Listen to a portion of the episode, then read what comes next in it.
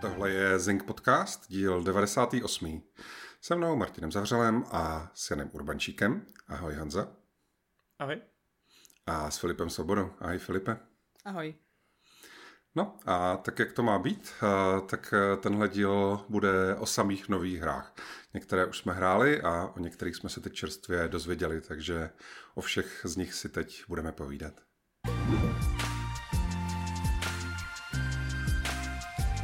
No jako první se tady bude povídat spíš o takové jako staronové hře, lomeno staronových hrách, protože se budeme povídat o kolekci Apollo Justice Ace Attorney Trilogy, která vychází už za pár dnů. E, nicméně, než se k tomu ještě dostanu, tak bych tady rád asi představil celou tu sérii, protože věřím, že spousta, možná i jako drtivá většina z vás vůbec tu sérii nezná. Přestože od uh, společnosti Capcom, kterou určitě znáte především díky sérii Resident Evil, Devil May Cry a tak dále, Uh, tady je taková uh, značka nebo jako série, která na první pohled možná nezní tak zajímavě, protože je to vlastně vizuální novela lomeno adventura z právnického prostředí, což by si člověk řekl, že jako, že nějaké jako eh, právničení, respektive nějaké prostě soudy, že to asi úplně zajímavé nebude, ale ono to jako fakt zajímavé je, protože do velké míry je to vlastně de- detektivka, řekněme.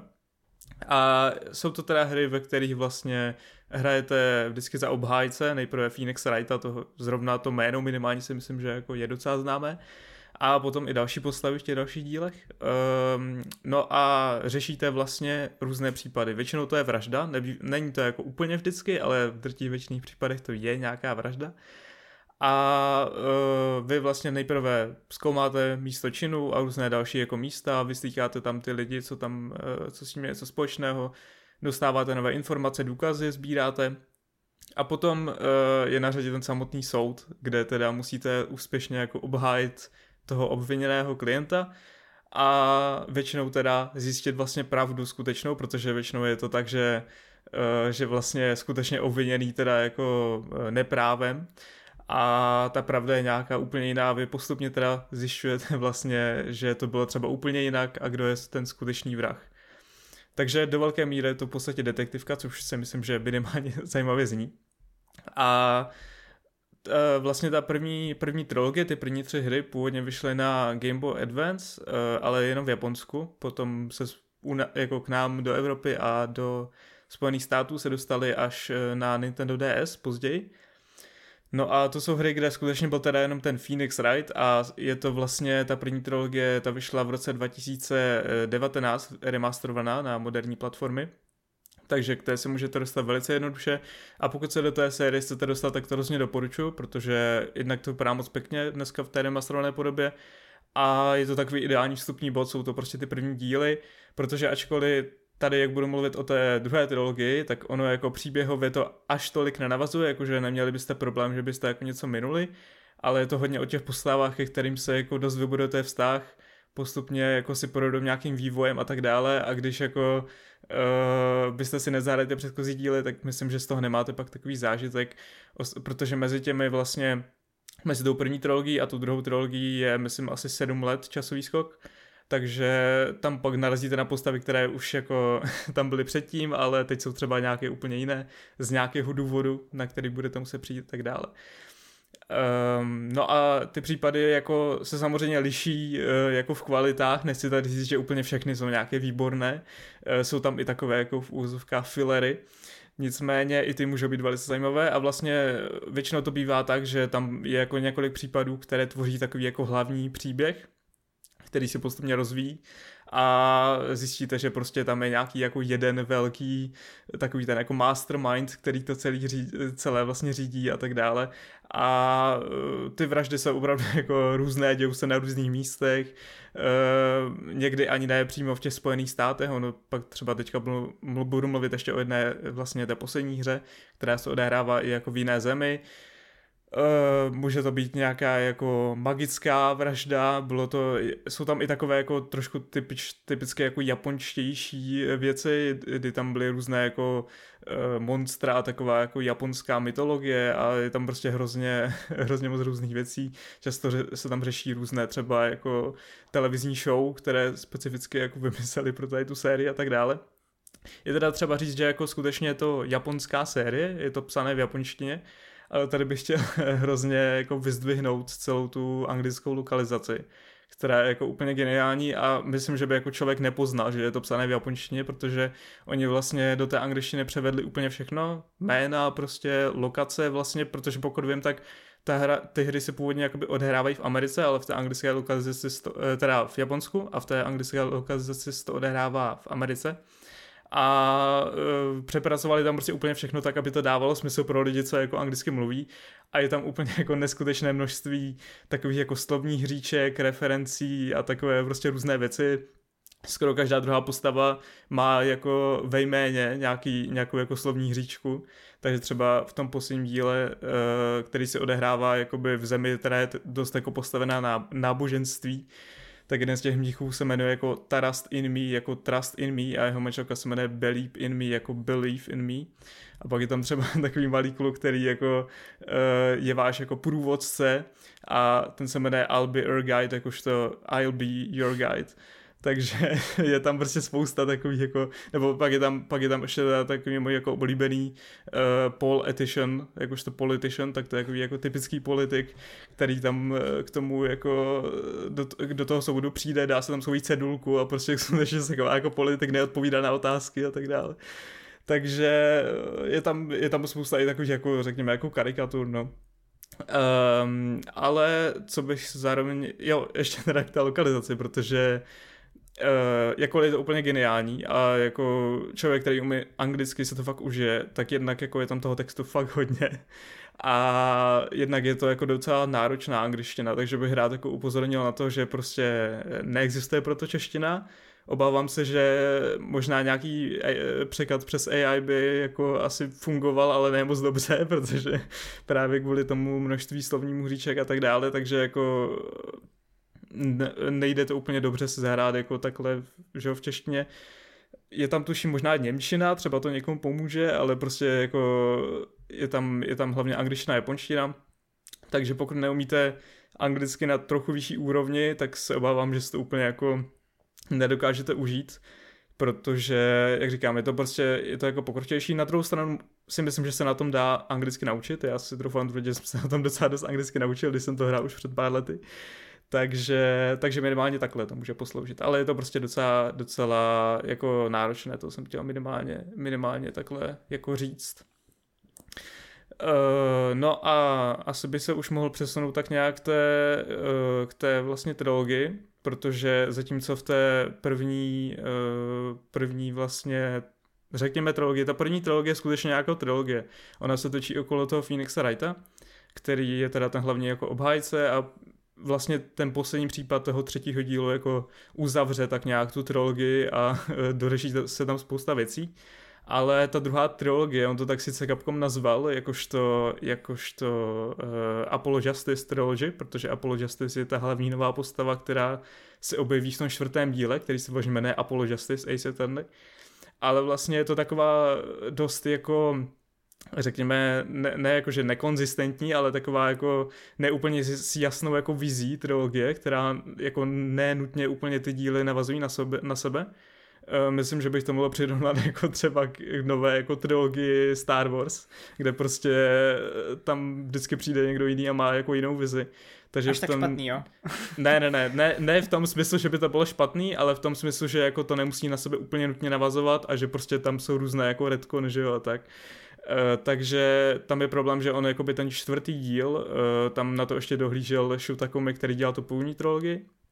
Ten potom dělal uh, tu dualogii Great Ace Attorney, kterou jsem recenzoval před dvěma a půl lety asi. A ta je úplně výborná, to jako doporučuji úplně maximálně. To jsou spin-offy, a, takže to můžete hrát úplně bez znalosti té série. A odehrává se na konci 19. století a je to fakt úplně skvělý, takže už odkážu na svoji recenzi. Uh, Eh,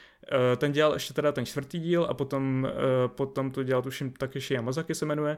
který dělal ještě další spin-offy, ale eh, ty zatím v žádné kolekci nevyšly. Tak ten dělal ten pátý a šestý díl. A on jakoby ten čtvrtý díl jako předestírá nějaké věci, které potom jako se trošku ignorují v těch dalších dílech. ale jako nenutně, že by to úplně jako nedávalo smysl, ale prostě, že to není úplně jako trilogie v pravém slova smyslu, takže na to jsem chtěl minimálně upozornit. Ten čtvrtý díl ještě teda vyšel původně na Nintendo DS,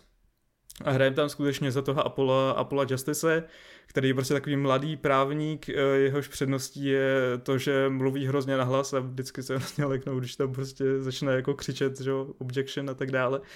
A má takovou speciální schopnost, že on vlastně vidí, uh, jakoby, jak, jak to říct, jakoby vidí lidi, když lžou, když řeknou nějakou lež tak eh, že dělají třeba nějakou věc, že se třeba začnou škrábat na hrudi, protože něco to má s tím společného, tak on jako má náramek, který mu prostě ukáže, že jako musí se jako zaměřit na to místo, kde teda ten člověk něco takového dělá a potom z něho dostane, že teda jako ne, neříká pravdu. Uh, takže to je docela zajímavé. Ten Apollo Justice je podle mě jako takový asi jako nejslabší díl z té druhé trilogie, uh, protože jsou tam vlastně jenom čtyři případy a ten první až překvapivě dobrý, ale ty dva další jsou takové jako slabší. A ten poslední, který bývá většinou vždycky jako nejlepší z té hry, tak vlastně není až tak dobrý. Ačkoliv se tam řeší docela zajímavé věci, řeší se tam ten Phoenix Wright, který jako mezi tím po těch sedmi letech vlastně zjistíme, že ztratil svůj odznak, že už není právník. Takže se tam řeší, co se vlastně stalo. Uh, každopádně, jak říkám, to je takový jako asi slabší díl, potom je vlastně ten Dual Destinies, který uh, vyšel už na Nintendo 3DS, takže je to 3D, je to 3D, uh, uh, což nemusí být nutně jako třeba úplně jako dobře, ale ve výsledku se na to zvyknete, protože jako minimálně v tom remasteru přišlo, že ten Apollo Justice vypadá až jako překvapuje dobře, že ty sprite a tak nevím, jestli to nějak zase překresloval jako u té první trilogie, ale vypadá to fakt jako krásně na, v tom vyšším rozlišení. Uh, a u toho, u těch titulů 3DS třeba není až tak velký posun, ale vypadá to furt jako moc pěkně. Dual Destiny je takový jako část, nechci říct jako úplně reboot, ale prostě ignorují tam některé ty věci, protože Phoenix Wright pak už je teda zase jako zpátky právník uh, a mimo vlastně toho Apollo je tam ještě Athena Sykes, taková jako uh, mladá právnička, kde teda je asi 18, když začíná, takže uh, není to nic jako netypického pro tu sérii, protože pokud se nepletu, tak jedna postava v první trilogii byla, byla právník asi ve 13 letech, takže vlastně nic jako neobvyklého. Se narodila, narodila a dostala, dostala skripta, že jo? A... nějak tak, nějak tak. No, jako, ta, uh, je to uh, velice zajímavé, některé ty věci, co se tam řeší. Uh, Dual Destiny je postavený zase na takové jakože temná jakoby doba práva, kdy prostě se řeší to, že prostě ti nějací jako ti žalobci i ti obhájci, že prostě dělají jako podvrhy, jako důkazy, falešné důkazy a takové věci a řešit tam zase případ jako z minulosti. A ta Atina, eh, Atina má docela zajímavou jako schopnost, eh, která vlastně vidí, vidí jakoby emoce jiných lidí, takže uh, ona tam jakoby zkoumá potom, když říkají nějaké to svědectví, protože to je jakoby hlavní mechanika těch her, nebo jedna z hlavních mechanik u toho soudu, že teda vlastně předkládáte důkazy na nějaké věci, vstavíte nějaké teorie a vyslýcháte svědky, Eh, kterým děláte jako křížový výslech a snažíte se teda najít nějakou jako, nějakou jako nekonzistenci s těmi důkazy, kde třeba teda si myslíte, že lžou a proč lžou. Jestli teda skutečně jsou vrazy nebo se snaží někoho jako skrýt a tak dále. No a ona umí teda najít jakoby kontradikci v těch, v těch emocích, takže uh, tam se potom stává, že třeba eh, ten svědek se jako tak trochu jakoby zhroutí a má ty emoce úplně, že, že převádá nějaká jedna emoce, protože se mu něco stalo, má nějaké prostě trauma nebo něco takového, takže to se tam potom řeší. Um, no, ten Dual Destiny si myslím, že už je dost jako povedený díl, ten má teda už pět případů a pak ještě jedno DLCčko, to jsem tady zmiňoval, to je ten DLCčko, kde teda vyslýcháte kosatku, což bylo velice zajímavé. No a podle mě nejlepší uh, díl, Spirit of Justice, tak ten je zajímavý tím, že se odehrává jak v Americe, tak se odehrává potom v tom království Kurain, což je prostě takové jako nábožensky, založen, nábožensky založený stát, kde mají dost jako zvrácené právo a nikdo tam už nedělá obhájce, protože to tam mají udělané tak, že když, jakoby je, když je zhledán vinným ten obžalovaný, tak je zhledán vinným je ten obhájce takže tam už nikdo jako obhájce dělat nechce a my to tam jako se snažíme udělat takovou, takovou jakoby revoluci toho práva a snažit se vrátit to jako do pořádku. No a tenhle díl fakt je podle mě úplně jako nejlepší a uh, nejvíc se tam asi pohrává se to s jako zajímavými tématy, kterým jako nikdy ta série nebyla úplně cizí. uh, co se týče těch postav, protože jako ta série má jako hromadu zajímavých postav, jak říkám, některé můžou být takové až jako karikatury, ale některé jsou jako skutečně zajímavé, mají nějakou jako zajímavou vlastnost. Uh, I ti záporáci vlastně většinou jsou dost jako zajímaví nějakým, nějakým specifickým způsobem. A tady v tom Spirit of Justice se hodně řešili i uh, řekněme nějaké jako psychické problémy nebo nějaké vyloženě jako vady, a takovéhle věci, které si myslím, že se ve hrách až tak moc neřeší, i když třeba jsme tu nedávno mluvili že jo, o, o Hellbladeu, uh, tak něco v tom smyslu bych řekl. A jsou tam prostě jako velice opravdu jako zajímavé postavy a i když třeba nejsou ty hlavní, i když jsou jenom vedlejší, tak si myslím, že se k ním jako můžete najít docela, docela zajímavý vztah, a který se třeba promění v průběhu toho soudu, protože na první pohled si můžete myslet, že je to nějaký úplně jako divný člověk a pak zjistíte, že vlastně dává smysl, co teda jako říká, co dělá a proč to dělá. Takže Spirit of Justice za mě asi ten nejlepší z té trilogie. A je to zatím teda bohužel poslední díl z celé téhle série, vyšel v roce 2016 na Nintendo 3DS a uh, od té doby jsme žádný hlavní díl nedostali, což je velká škoda podle mě. Na druhou stranu uh, není to nutně proto, že by ta série nebyla úspěšná, protože uh, teď jsem si tady schválně našel jako tabulku těch titulů od Capcomu, tak ta první trilogie má už prodaných 2,6 milionů kopií, což mi přijde jako hodně dobrý výsledek na to, co je to za žánr. A pokud vím, tak uh, ta kolekce těch spin-offů, The Great Ace Attorney, tak tam má minimálně nad 500 tisíc kopií. Myslím, že milion, milion ještě, ještě nepřekročila, ale jako taky na tom je dost dobře. Uvidíme, jak se povede tadle, ale vzhledem k tomu, že se jako Capcom snaží dostat tu sérii na moderní platformy, tak mi dává smysl, že, že v tom budou pokračovat a že se snad jednou dočkáme toho, toho sedmého dílu, případně nějakého třeba dalšího spin-offu nebo něčeho takového, protože kdyby na ní úplně zanevře, tak mi nedává smysl, proč teda dělají ty porty, protože skutečně jako 2019 vyšla ta první trilogie, 2021 vyšla kolekce těch spin-offů, které původně ani nevyšly vlastně na západě, ty vyšly předtím jenom v Japonsku, takže to byla taková premiéra. A teďka dělají kolekci tady, tady těch třech her a není to jenom jako úplně taková jako běžná kolekce, protože jinak jako vypadají ty hry líp, je to prostě ve vysokém rozlišení, eh, vychází to úplně na všechny platformy, v podstatě na, na Switch, na konzole starou i novou generaci a na PC. A je tam spousta bonusů, je tam prostě hromada jako artworků, je tam, máte tam možnost si udělat jako nějakou pózu vaší oblíbené postavy, eh, máte tam prostě různé ty hlášky, máte tam všechny ty filmečky, eh, máte tam různé jako concept arty a takové věci, jsou tam různé kostýmy, eh, je tam úplně veškerý obsah těch her, včetně těch DLCček, které potom vyšly, a je tam taky kompletní soundtrack, což je jedna z velkých předností téhle série, protože uh, soundtrack je tedy něco, co si pouštím jako neustále, v podstatě úplně jako běžně. Uh, to je něco takového, jako když si řeknete, že, že když vyjde nové Final Fantasy, tak to bude mít dobrý soundtrack, tak když vyjde nové Ace tak to bude mít rozhodně dobrý soundtrack, protože uh, to je jako neskutečný, co tam dokážou vždycky vymyslet je to jako hrozně různorodé, ehm, je tam v každé hře třeba jako několik jako desítek těch skladeb, eh, které se tím pádem tolik jako neopakují a stejně, stejně jsou hrozně chytlavé a jako uh, zůstanou vám v hlavě a budete si je rádi pouštět i potom, ať už co se týče jako skladeb pro ty svědectví, tak pro nějaké jako takové drsnější momenty, uh, pro, to, uh, pro to vyšetřování a tak dále, tam to fakt jako hromada takže ten soundtrack minimálně si můžete klidně že ho poslechnout jako mimo tu a myslím, že, eh, že se vám bude líbit možná jako zvlášť, protože, protože je prostě hrozně, hrozně skvělý. No a jinak ještě asi poslední věc, co jsem tady chtěl říct, ty hry jako nejsou úplně krátké, takže na to je, možná pro někoho to je výhoda, pro někoho je to nevýhoda, já třeba osobně nemám rád úplně dlouhé hry, na druhou stranu uh, tohle je docela výjimka, kde mi to vlastně nikdy nevadilo a vždycky se do toho ponořím a už jako nemůžu, nemůžu se od toho jakoby odtrhnout. Uh, takže ty hry mývají tady každá jako z těch her z, té, z téhle trilogie má okolo 30 hodin zhruba takže dohromady ta kolekce vás vyjde, eh, no jako já už to mám něco přes 100 hodin, takže ono ve výsledku je to trochu víc zase každá ta hra. Eh, jsou tam ještě ty videáčka, takže ně, něco jako přes 100 hodin dohromady vám na ta kolekce, což je uh, hodně, pro někoho to bude asi odrazující, ale samozřejmě jako nemusíte hrát všechno, jak říkám, jako pokud jste tu sérii nikde nehráli,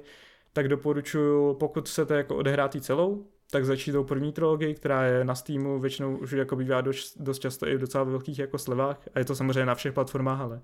eh, na PC, na konzolích, na Switchi. A nebo pokud chcete jako vyzkoušet takové to úplně jako nejlepší z téhle série a nechcete třeba nutně se pouštět úplně do celé, ale chcete prostě si vyzkoušet, o čem to je a zažít prostě takový ten jako vrchol, podle mě aspoň teda, tak by zkusil opravdu ty spin-offy The Great Ace Attorney eh, Chronicles se jmenuje teda ta kolekce, je to kolekce obou těch her, které navazují na sebe hodně jako těsně a je to vlastně, eh, je tam 10 případů, v každé té hře jako 5 případů, ale nejsou tam žádné filery a je to vlastně jeden velký hlavní příběh, který se postupně jako rozvíjí a to mi přijde hrozně super a je to vlastně jedna věc, ve které ty spin-offy jsou jako lepší než ta hlavní série. Takže pokud se to jako jenom vyzkoušet, o čem to je a třeba vás to potom jako chytne, tak doporučuji to Great Ace Attorney Chronicles, které taky už bývá docela jako ve velkých slevách, protože to vyšlo už před dvěma a půl lety. Mě napadly tři věci, když jsem mě tak poslouchal. Ta první, když se řekne jako vizuální novela, tak já si představuju takový ten klasický styl, kdy tam za nějakého jako zvukového efektu se tam rozbalují ty písmenka na té obrazovce. Ale ty z jedné chvíli řekl něco, jako že tam někdo mluví hrozně hlasitě, ono to má dubbing. Ne, uh, to je jakože, myslel jsem to specifické jakoby vlastnost toho, té postavy, ale um, dubbing to má jako velmi jako minimální v těch prvních hrách, tam jsou prostě jenom ty hlášky jako objection, že jo, a tady ty věci. A potom v těch novějších hrách je tam jako pár cutscén, ale ne úplně moc, takže tam je to nadebované, ale jinak je to vyloženě vizuální novela. Na druhou stranu ono se to hraje s tím, jako, není to teda nadebované, ale hraje se to s tím, že prostě já nevím, že ten text jako uh, se odkrývá tak rychle podle toho, jako jak, jak ta postava mluví, když třeba šeptá, tak je to tak jakože potichu ten zvuk a tak, takže je to takhle jakoby udělané, ale, ale nadebované to není, to by bylo jakože asi hodně práce, kdyby to museli všechno debovat. No jsem si říkal, no, že to asi bude jako extrémně upovídaný. No. A no, druhá věc vlastně, co mě napadla, já, když tam mluvil o tom, jak musíš rozklíčovat ty emoce, všelijaký signály těch uh, vyslíchaných a podobně, tak jsem si vzpomněl na hru L.A. Noir. A musím říct, že tam mě to teda jako strašně bavilo, tady zrovna tenhle ten aspekt toho vyšetřování, jako by snažit se rozklíčovat, jestli svědek uh, říká nebo neříká pravdu a tak dál. Akorát, že teda samozřejmě L.A. Noir tomu hrozně pomáhalo, že oni měli tu úplně jako revoluční technologii, díky který v podstatě promítali jako reálný lidský obliče, jako videozáznam na ten 3D model té postavy, takže člověk fakt jako mohl sledovat prostě ty absolutně jako realistický vlastně nuance jako o, mimiky skutečných jako živých lidí, což samozřejmě tady tomu procesu strašně pomohlo, ale celkově jako ten koncept to nic nemění, že jako je určitě zajímavý i tady v téhle grafice, no. Ono je teda jako hrozně uspokojivé, protože jako může se vám stát, kdy, a jako věřím tomu, že se vám to stane, mně se to prostě stane, že, že zrovna jako nevíte, co po vás ta eh, hra přesně chce můžou se tam nastat takové jako momenty, kdy prostě nejste jistí, co teda máte vlastně dělat. Ale po většinu času, když jako vám něco zrovna dojde a teď vidíte, aha, to bylo takhle a je to prostě hrozně jako uspokojivé a vy, po většinu času ta hra dělá fakt jako dobrou práci v tom, že jako na věci přijdete v tu chvíli, kdy na ně máte přijít a je to prostě hrozně super. No a poslední věc, co mě jako napadla, když jsem tak poslouchal, že vlastně eh, tady hrál s nějakou jako 100 hodinovou trilogii uh, vizuální novely a strašně jako tě to bavilo, tak znovu musím jako kroutit hlavou nad tím, že tě prostě příliš nechytla ta Baldur's Gate 3, no, což taky je jako velmi uh, dialogová záležitost. Tak je to, je to jiný žánr úplně, že jo, to prostě, tam je asi hlavní problém v tom, že nemáme na ty RPGčka tolik, tady přece jenom. Je to, Ace to ne jako kdybyste četli v podstatě knížku, že jo, nebo něco takového, uh, kdybyste četli prostě detektivku, akorát hodně dlouhou teda, protože skutečně je to o tom textu, na druhou stranu není to jenom o tom textu, jo, skutečně tam jako jednak předkládáte ty důkazy, řešíte ty jako svědectví, a uh, řešíte tam vlastně uh, to vyšetřování, takže tam je je to udělané ve jako point and click adventury, ne, že byste tam jako chodili, ale je tam vlastně jenom to pozadí a vy tam jako zkoumáte nějaké ty důkazy a tak. Uh, ale vlastně jako té hratelnosti tam je docela dost, není to tak, že byste jenom jako četli textu, ale toho textu je tam hodně.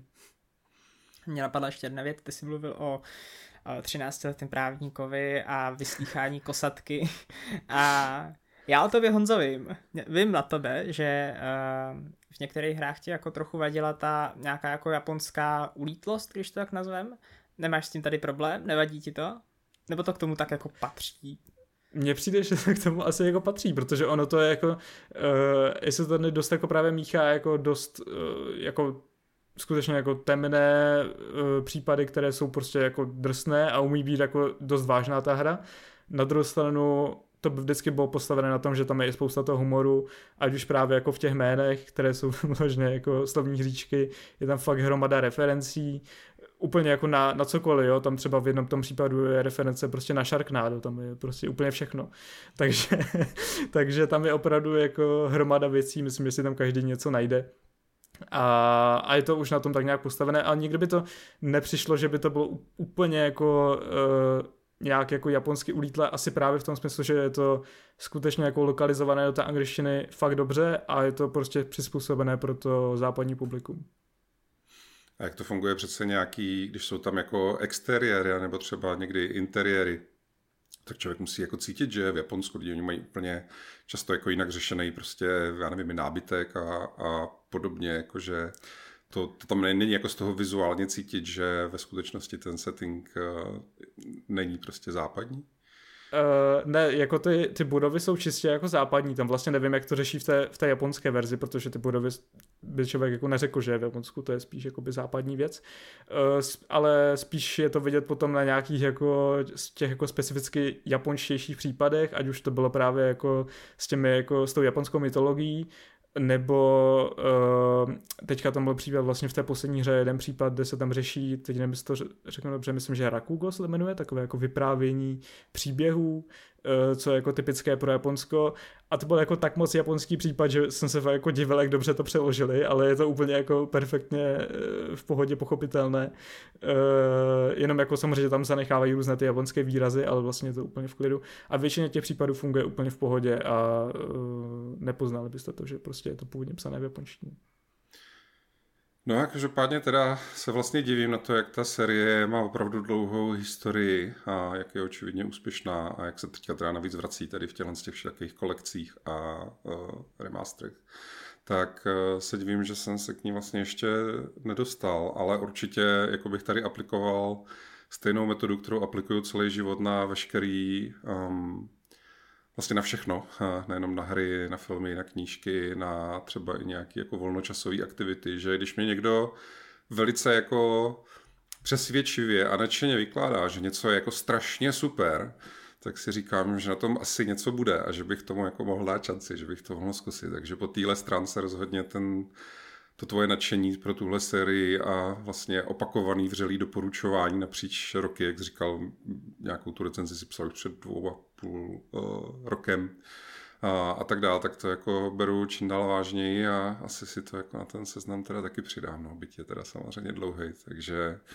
a díky za to, no. Já, já se souhlasím, jako to podobně, někde najít plus, plus 200 hodin a, a bude to dobrý, no.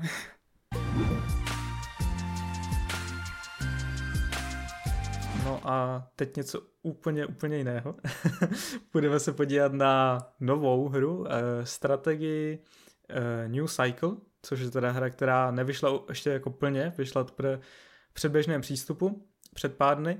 A já už jsem ji teda rozehrál, ale mám tam teprve nějakých asi jako pět hodin nebo něco takového, takže ne úplně moc. Ale hned na začátek musím říct, že mě fakt jako překvapilo, kolik obsahu ta hra má na to, že to je předběžný přístup. A fakt jsem to jako nečekal, takže uh, je to teda jako do velké míry budovatelská strategie, ale opět to má určitém smyslu jako blízko k Frostpunku, stejně jako jsme se bavili tady o War Hospital nedávno, uh, tak tohle má jako taky jsou tam nějaké podoby. Ono se odehrává teda jako v postapokalyptickém světě, kdy prostě se stala nějaká jako katastrofa a uh, lidi teď jako přežívají a vy teda vlastně vedete jednu z takových jako osad a snažíte se z ní udělat prostě plnohodnotné město a postupně se dostáváte, je tam vlastně klasický výzkum, který funguje třeba jako v civilizaci, dejme tomu, e, má to jako technologický strom a postupně se rozvíjíte, uh, jdete vždycky do toho jako New Cycle, což je jako uh, název pro ty, pro ty éry v podstatě, které tam prožíváte. Takže prožijete znova prostě jako uh, prostě tu průmyslovou revoluci, mi úplně padlo slovo, a tyhle ty věci, že vlastně postupně teda od těch základů jdete jako dál A na rozdíl od War Hospital, kde, kde řešíte jako pár eh, surovin, tak tady je toho opravdu hodně. A je to až jako tak velké množství, že to podle mě nejde ani jako stíhat kontrolovat všechno, protože ty začátky jsou takové jako v pohodě, že prostě si tam postavíte, postavíte si ty dřevorubce, postavíte si tam lidi, který, eh, ty, jako by tam, ve kterém budou lidi, co budou sbírat ty houby, abyste měli prostě jídlo, udělat si tam kuchyni, postavíte tam nějaké přístřežky a je to takové jako v pohodě, musíte akorát vyřešit to, že vlastně v zimě prostě ty houby nerostou, takže musíte si udělat zásobu jídla ale postupně tam přibudou další věci, bude tam zpracovat prostě kovy, že jo, železo, eh, budete dělat, budete dělat i jako bronzové nějaké věci, budete tam dělat nástroje, oblečení, eh, papír prostě na, na nějaký ten výzkum a takové věci. Řešíte tam samozřejmě ty lidi, aby měli prostě, aby byli jako zdraví, Eh, aby se cítili jako bezpečí, aby měli dostatek jídla, aby měli dostatek vody, aby měli prostě úplně všechno. Eh, takže řeší tam jako opravdu velké množství věcí. A zpočátku ta hra vlastně není až tak náročná. Eh, ty první hodiny mi přišly takové v klidu, jsem si jako stavil si, jsem si na tom svém jako písečku a v pohodě všechno fungovalo. Byť teda ta hra má jako určité bugy. Mimochodem je tam docela vtipný, že hned jak jsem to hru spustil, eh, tak se to zaseklo jakoby na loading screenu na, v, u té nové hry. A uh, tak jsem hledal jako dost tým diskuzí, že jo, jestli už, samozřejmě tam byly už na to jako vlákna. A řešením bylo přepnout si to do turštiny a zpátky do angličtiny. A pak to fungovalo. Uh, což teda pokazuje na to, že ta hra je tu, turecká, jo, to už tady Martin zmiňoval. Tak to bylo docela vtipný. Myslím, myslím, že už to opravili. Uh, jsou tam pořád nějaké chyby, ale vlastně není to až tak hrozné oproti tomu War Hospital. I na to, že vlastně je to early access, tak bych řekl, že je to docela vyladěné. Um, No ale ty první hodiny jsou takové skutečně jako klidnější, možná bych řekl až jako moc, že ne, že jako moc klidné, ale je to takové moc jakoby roztahané, protože vy musíte občas čekat na to, že abyste mohli postoupit do další éry, tak musíte mít nějaký určitý počet obyvatel nebo znalostí a ty znalosti získáte tím, že máte určitý počet obyvatel, který dělají prostě, který jakoby mají uh, jako každý den vám přidávají ty znalosti. Eh, čím víc jich máte těch lidí, tak tím víc toho budete mít. Takže musíte spolehat jenom na to, že vám tam jako přijdou další lidi, kteří si o vás dozví, nebo eh, že máte děti, které z nějakého důvodu tady dorostou asi po dvou letech, což nevím, jak funguje, ale prostě tak funguje. Takže to je zajímavé. No, ale po těch prvních hodinách, které jsou takové klidnější, tak jako je tam, nevím, jestli je to jako naskriptované, Každopádně se mi tam stala, protože ta hra jako je příběhová do velké míry, nebo minimálně se tam jako dějou příběhové události. No stala se mi taková věc, že prostě jsem si v klidu jako tam stavěl a najednou by tam přijela prostě úplně jako obrovská bitevní loď. A přišel tam prostě jako borec a řekl, že no, jako vy jste takový jako nemoc pokročilý, ale my teďka nám došly suroviny, tak prostě mi naval tady 1600 prostě masa, kdo ví čeho všeho a když to neuděláš, tak prostě něco ti uděláme. Jsem říkal, jako to nebudu dávat tolik věcí. Tak jsem dal teda se jako, náhodou Negan. ne, ty, možná by nějaké jméno, já teď vlastně nevím, jo. Každopádně, každopádně jsem řekl, no to, jako, to ti nebudu dávat, že jo, jako, to mám tady spoustu jako starostí, měl jsem nějaké zásoby, ale ne až tolik, tak jsem dal, že prostě nedám a on jako vystřelil na ty moje, na, na tu moji vesnici. Ne, teda úplně on udělal jako varovné výstřely, Uh, tak, jsem se, tak jsem teda byl donucen k tomu, abych mu předal eh, ty, ty suroviny, co po mně chtěl takže eh, jsem jako přišel o skoro všechno jídlo, musel jsem asi rok prostě na, tam na to vůbec jako uh, jakoby našetřit, protože jsem neměl tady toho surového jídla, takže jsem přišel o strašně moc jídla, o strašně moc jako surovin a teď už konečně teda odjel, takže mi ta hra řekla, že jako asi bych měl udělat něco pro to, aby se už to nestalo znova. Takže řeší tam tyhle věci, pak se, mi, pak se tam často dějou různé jako bouře, uh, různé jako tyhle věci, nebo třeba, že tam může být nějaký požár, který teď mě zasáhl v tom smyslu, že uh, se musel dát, aby lidi nevycházeli ven, protože jinak by se jim něco mohlo stát. Uh, protože tam byly jakoby uh, byl tam jakoby prostě prach a saze a tyhle věci. A pak se mi tam najednou stalo, že byla bouřka a blesk mi zasáhl jednu z budov, takže tam prostě někdo umřel a zničila se mi ta budova. Uh, takže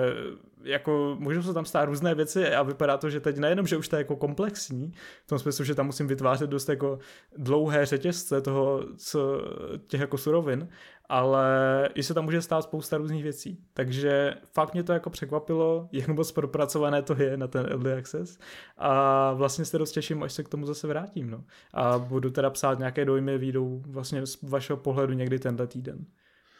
A um, jsem se to chtěl zeptat, jo, z těch mnoha herních režimů, co vlastně už teď ta hra nabízí, tak předpokládám, že ty hraješ eh, kampaň. Hraju kampaně, no. Jo, jo, protože pak jsou tam že jo, nějaký sandbox, který možná tady ty příběhové věci třeba nemá, to nevím, nevím, ale uh, pak jsou tam ještě nějaký ty jakoby dílčí scénáře zaměřený na nějaký konkrétní uh, aspekty toho. Já jako musím zopakovat, možná jsem to tady říkal už minule, že já když jsem si jako dělal research her na leden, aby jsem nějak jako uh, rozhodl o tom prostě, co si objednáme, co budeme recenzovat a podobně, um, tak jsem byl jako úplně jako úplně nevěřícně jsem kroutil hlavou nad těma prostě upoutávkama a ukázkama z toho New Cycle. Uh, že jako opravdu to, jako jestli jste to, uh, naši posluchači, diváci, jestli jste to neviděli, tak to si jako najděte nějaký ten trailer na to uh, a puste si to, protože to je úplně jako neuvěřitelný, jak ta hra fakt jako i na první pohled působí propracovaně a hluboce. Jo? A to jak po stránce nějaký jako grafický, audiovizuální kvality, kde opravdu to jako vypadá strašně dobře, až jako neuvěřitelně dobře. Všechno je jako hrozně takový detailní a, a propracovaný. A i to ujíčko třeba vypadá úplně skvěle, jak oni se tam že v reálném čase generují všelijaký ty grafy právě o spotřebě těch surovin a podobně a člověk se do toho fakt jako může zanořit je to takový, jako fakt to působí strašně propracovaně. A, tak ale zároveň ta hloubka té hry ve smyslu právě toho, jak tam je vlastně od nějaký nevím, jak se to správně jmenuje, ale o nějaký prostě doby dřevěný, kde člověk je rád, že si postaví nějakou dřevěnou chatrč a možná někde chytne nějakou jednu ovci přes jako kompletně celý vlastně to vynalízání všech možných těch jako lepších nástrojů, lepších materiálů přes různé technologie, až opravdu potom teda jako po nějaký ty vyloženě jako válečné lodě a tanky, já nevím,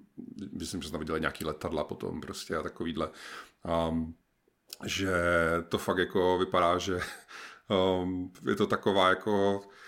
na mě to vyloženě dělalo dojem, když jsem koukal na ty jako videa, tak mi to dělalo podobný dojem právě jak eh, ten eh, The Day Before, ten vlastně podvod, který proběhl teďka, nebo vyvrcholil na konci loňského roku, kde oni ukazovali vlastně v ukázkách, že to je mimochodem je to jako Last of Us, ale vlastně je to jako obrovský MMOčko a Division zároveň prostě a, a teď jako ještě do toho, já nevím, simulace tady prostě jezdění v terénu, v autech a já nevím co všechno jo. a člověk koukal na ty videa a říká si, oh, bude asi nějaký podraz, ne? Samozřejmě, že to byl podraz, ale uh, v tomhle případě jsem měl úplně stejný dojmy, že jsem na to koukal, že to není možný, že prostě takhle promakaná, takhle hluboká hra tady najednou přišla od nějakého úplně neznámého vývojářského týmu tady prostě z Evropy. Um, ale očividně podle těch jako reakcí lidí, co to začali hrát, tak ono to tam fakt všechno v té hře je a jako vypadá to dobře a funguje to dobře. A třeba i ty krátký jako tady historky prostě s tím, jak tam najednou přijela válečná loď, tak jako to mě jako hrozně za, jako zaujalo, to prostě zajímavý, jakože má člověk chuť eh, si to jako zkusit a zjistit, co všechno dalšího tam je za překvapení, nehledě na to, že já obecně teda vlastně asi hlavně díky tomu Frostpunku, tak jsem si vlastně ty budovatelské strategie strašně zamilovala. Třeba ten Ixion, to znovu jako připomenu, že um, ten bych jako se bál nebál jako postavit někam fakt jako na úroveň toho Frostpunku. Že, že jako budovatelská strategie je udělaná dobře, že se jako dobře hraje, že je tam dobře vyřešený právě to ujíčko, to ovládání, samozřejmě ten audiovizuál a celkově nějaká jako křivka obtížnosti a všechny tyhle ty věci. A ještě navíc je k tomu přirozená nějaká jako vrstva příběhu, která je prostě chytlavá. Tak to je fakt jeden jako z nej... To je takový ten, ten přesně ten typ té hry, že jako ještě, ještě chvilku, ještě minutu, ještě jeden, nevím co, cyklus prostě a tak dále. Mimochodem, um, já teda jsem se na to vlastně hrozně těšil nakonec uh, jsem to ještě ani nenainstaloval, protože mě trošku nečekaně příjemně dlouho dopředu přišla hra, o které zatím nemůžu mluvit, tak uh, jsem se chtěl zeptat, je to vlastně tak, že se to dá jakoby pauznout, stejně jak třeba ten Frostpunk, že jako můžeš zastavit běh času, prohlídnout si ty meníčka, rozhodnout se, co dál a znovu to odpauzovat, je tam tady ta No, je to udělané docela jako zajímavé, nevím vlastně ani proč, ale je to udělané tak, že tam jako je pauza, ale když si to pauzneš, tak nemůžeš dělat nic. Ale je tam potom, je, jsou tam jako rychlosti a je tam nějaká rychlost asi jako 0,1 a na to to můžeš dát a pak můžeš jako stavět. To je se všechno výběh jako hrozně pomalu. Nevím, z jakého důvodu tak je, ale je to tak, takže e, asi prostě nechcou, abys měl jako úplně, úplnou volnost v tom, že můžeš to zapauzovat, jak chceš. Možná, když potom máš nějakou jako osadu, která má 200 km čtverečních a je v ní 7,5 milionů obyvatel, tak kdybys jako všem v té pauze naklikal ty pokyny a pak to odpauzoval, tak vyhodíš do vzduchu internet, že jo? Něco jako takový. Ale i tak jako to vlastně zpomalení, zrychlení asi docela stačí. To bylo totiž i v tom Ixionu, že právě člověk to jako zpomalil, rozjídl se, kde co hoří, poslal tam ty hasiče, začal stavět budovy a pak klikl na to zrychlení a ono se to během vteřiny všechno uhasilo a postavilo a pak to zase zpomalil a tak. Takže jestli tam je nějaký jako snadný ovládání, jak tady tyhle ty věci řídit, tak vlastně ta rychlost úplně stačí. No. Mně se ta hra fakt jako vším, co jsem o ní viděl, slyšel, četl prostě a tak dále, se jako strašně líbí a hrozně se těším, že se do ní pustím akurát teď toho, na to, že máme jako začátek roku, ale den tak už teď jako tady fakt toho máme talíři docela, docela hodně, no. Já jsem se chtěl snad jenom zeptat, uh, kdo to dělá. Ty, vy jste to někdo říkal, že to je nějaký malý evropský studio, mají něco za sebou? Uh, já vlastně si nejsem jistý upřímně. Nevím, jestli Martin to studoval, ale... Já myslím, že ne. Jako vím, že jsou teda z Turecka uh, a mám pocit, že když jsem jakoby jo, si ne. snažil procházet si jejich web, takže jsem tam nic nějak jako nenašel. Možná jako, jako jednu nějakou starší věc. Jako vím, že vyloženě jsem se snažil jako dopátrat, jako kde, kde se to vzalo, že tam jsou jako, že tam, že to přišli záleží nějaký veteráni od nebo něco, ale tak samozřejmě jako by turecká vývojářská scéna pro nás jako není úplně, no já nevím jak vy, ale já se v ní jako zatím nějak jako neorientuju, jo. takže pro mě opravdu je to jako úplně jako neznámý tým, který z ničeho nic jako vyrukoval s hrou, která by neměla existovat jako v tomhle rozsahu a v téhle kvalitě. A samozřejmě jako může být, že to je všechno, já nevím, že ve chvíli, kdy to jako pořádně rozehrajeme a tak dál, tak narazíme na ty třeba limity toho, že to je early access, ale zase jako, no, je to vydaný do early accessu, jo. třeba early access vlastně se ani jako nedá recenzovat, že na něho jako nemůžete dát známku a umístit to někam na, uh, já nevím, OpenCritic, Metacritic a podobně. Um, že opravdu je jako to rozpracovaná verze hry, kterou si kupujete na vlastní bezpečí, protože buď to chcete podpořit ty vývojáře, anebo chcete ochutnat tu hru už teď, protože se na ní tak těšíte, že nevydržíte čekat, než bude hotová. Jo. Takže Um, I z tohohle pohledu už jenom jako to, co teďka očividně tam jako je, tím, jak to jako vypadá a funguje, tak fakt uh, um, prostě klobouk dolů. To by mohlo být ještě jako hodně, hodně zajímavý. No. Jo, rozhodně jako velké překvapení po tom mém jako zklamání spíš z War Hospital a, a ještě k tomu prostě, když je to, když je to early access, a o to více ještě teďka těším na Frostpunk 2, který dorazí někdy v první půlce roku, vyšel před pár dny úplně jako výborný trailer, si pouštím pořád dokola a hrozně se těším, až to vyjde. Takže uh, fanoušci strategií se mají na co těšit, no. To teda.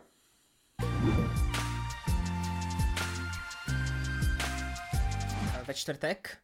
z vašeho pohledu vlastně už minulý týden, se odehrál, odvysílal uh, Developer Direct uh, od uh, Microsoftu, Xboxu, vlastně taková, že vlastně online přenos, kde se představovalo hned několik her uh, podrobněji, nešlo vlastně o takovou tu velkou showcase, kde jede jeden trailer za druhým, ale šlo o takový vlastně spíš komornější zážitek, kde se ukázal, uh, vlastně se potvrdilo datum vydání druhého Hellbladeu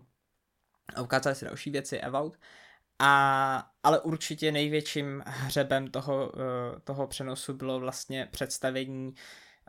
Indiana Jonese od Machine Games, uh, od autorů vlastně novodobí, novodobí iterace Wolfensteina. A a my si tady v krátkosti schrneme, o co jde, protože to je hra, která samozřejmě všechny zaujala, všechny zajímá, protože je to obrovská značka od Lucasfilmu, respektive od Disney. A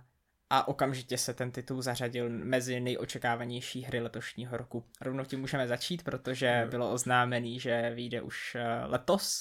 letos. Promiň, já jsem do toho chtěl vstoupit ještě, že možná jako u hráčů bych řekl, že jeden z důvodů, proč je tak strašně o, jsme čekali jako na to odhalení té hry a proč je ta hra tak očekávaná, je, že je právě od Machine Games že ti vývojáři jako v posledních letech víceméně na co sáhli, to se proměnilo ve zlato, nebo teda alespoň ty dva velký díly, uh, právě Return to Castle Wolfenstein, se kterým ten Indy se zdá mít co uh, společný, um, tak byly opravdu jako naprosto vynikající, takže to třeba z mýho pohledu jako je to to hlavní, jako proč mě ta hra strašně zajímá, i kdyby to byl uh, já nevím, sam křepelka, tak by mě zajímala, jakože je to relativně mě jedno, že to je indie, ale že to je jako nová velká výpravná příběhová hra od Machine Games, tak to mě teda zajímá hodně, no. No rozhodně je to veliký lákadlo, a, ale vlastně se s tím pojí i taková jako malinká kontroverze, ke který se dostaneme. A, ale, ale říkal jsem, že vyjde už letos teda, že nemáme přesně to vydání, ten, uh, to upřesnění od autorů bylo late uh, 2024, takže to se můžeme dočkat na podzim nebo, nebo, nebo třeba v prosinci možná. Um, ta hra se bude jmenovat, vlastně se potvrdily úplně všechny spekulace, nebo skoro všechny spekulace, které jsme se dozvídali během, během vlastně od toho, od toho odhalení, že, jo, že Machine Games pracují na Indiana Jonesovi během podzimu a teďka, teďka ledna. Ta hra se bude jmenovat Indiana Jones and the Great Circle a zasazená bude vlastně do toho, do toho uh, nej, nej předimenzovanějšího období uh, Indiana Jonese mezi, mezi uh, vlastně první a třetí film mezi dobyvatele ztracený archy a, a poslední křížovou výpravu, jelikož uh, Chrám zkázy je prequel, takže takže bude to rok 1937 a samozřejmě se setkáme, setkáme uh, tvář v tvář s hromadou nacistů, to nemůže chybět. A um, příběhově jsme se nedozvěděli žádný jako velký podrobnosti, půjde o nějaký ztracený artefakt, který má nějakou záhadnou moc, budeme ho hledat, někdo se ho pokusí ukrást a tak dále a tak dále. Um, taková klasika, vlastně jsem docela zvědavý, jestli třeba ten příběh se rozvine do něčeho trochu zajímavějšího a komplexnějšího. Um, na jednu stranu by to dávalo smysl právě, právě když se vlastně podíváme na to, co provedli Machine Games s Wolfensteinem, na druhou stranu Indiana Jones na to zas tak moc nikdy nebyl, uh, minimálně pokud je teda o ty filmy, tak uh, to je samozřejmě otázka. Kromě Indiana Jonesa tam bude ještě jedna postava, teda nezdá se, že hratelná, o tom nikdo nemluvil, ale důležitá postava a to by měla být novinářka Gina Lombardy, která bude Indyho doprovázet na jeho dobrodružství vlastně opět um, si vývojáři vlastně berou šablonu z těch filmů, kdy uh, Indiana Jones vždycky má nějakýho parťáka, často nějakou, nějakou um, ženu. No a pokud je o hratelnost, tak vlastně se můžeme dostat k té kontroverzi trošku, která je, nebo já nevím, jestli to mám nazývat kontroverzí, jako, ale, ale, ale určitě je eh, skupina lidí, kterou to zaskočilo a skupina lidí, kterou to zaskočilo nemile a to, že primární pohled té hry bude uh, pohled z první osoby, a do třetí osoby se ta hra přepne eh, jenom při nějakém platformingu nebo šplhání po laně, nebo byly záběry vlastně v těch videích nebo v tom videu na té akci, kde, že ta kamera vlastně jako odzoomuje za, za, Indi, za Indiana Jones, když eh, třeba, já nevím, tahá za nějakou páku nebo něco takového. A to samozřejmě vede k tomu, že ta hratelnost bude podobná právě, uh, nebo podobnější hrám od Machine Games, svátí to k tomu, že by mohl být Indiana Jones akčnější a tak. Na druhou stranu, autoři mluví a ukázali taky řadu hádanek, který vypadají poměrně komplexně, zajímavě a určitě budou hrát důležitou roli. A mluvili o tom, že, eh, že akce nebude jediný způsob, jak se dostat skrz nějaký místo, že budeme moct používat třeba plížení. Tam byl zajímavý Eh, vlastně ukázali využití byče, se kterým se dá teda bojovat,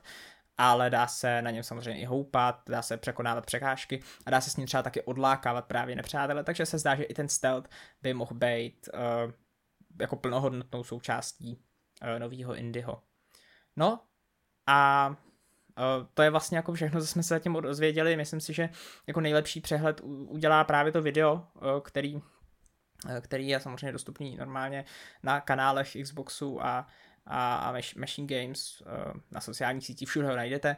a, a jsme zvědaví. Určitě jako ta hra vzbuzuje velký očekávání a vypadá za mě osobně, musím říct, že vypadá moc, moc zajímavě. Jo, eh, mě rozhodně taky dost zaujala, ačkoliv mám to asi podobně jak že jako nejsem nějaký velký fanoušek Indiana Jonese, ale mám jako tu sérii rád, mám ty filmy rád. Uh, a dokonce se mi líbil i ten poslední díl, který myslím, že schytal docela jako kritiku. Je vše uh, fajn. každopádně, každopádně,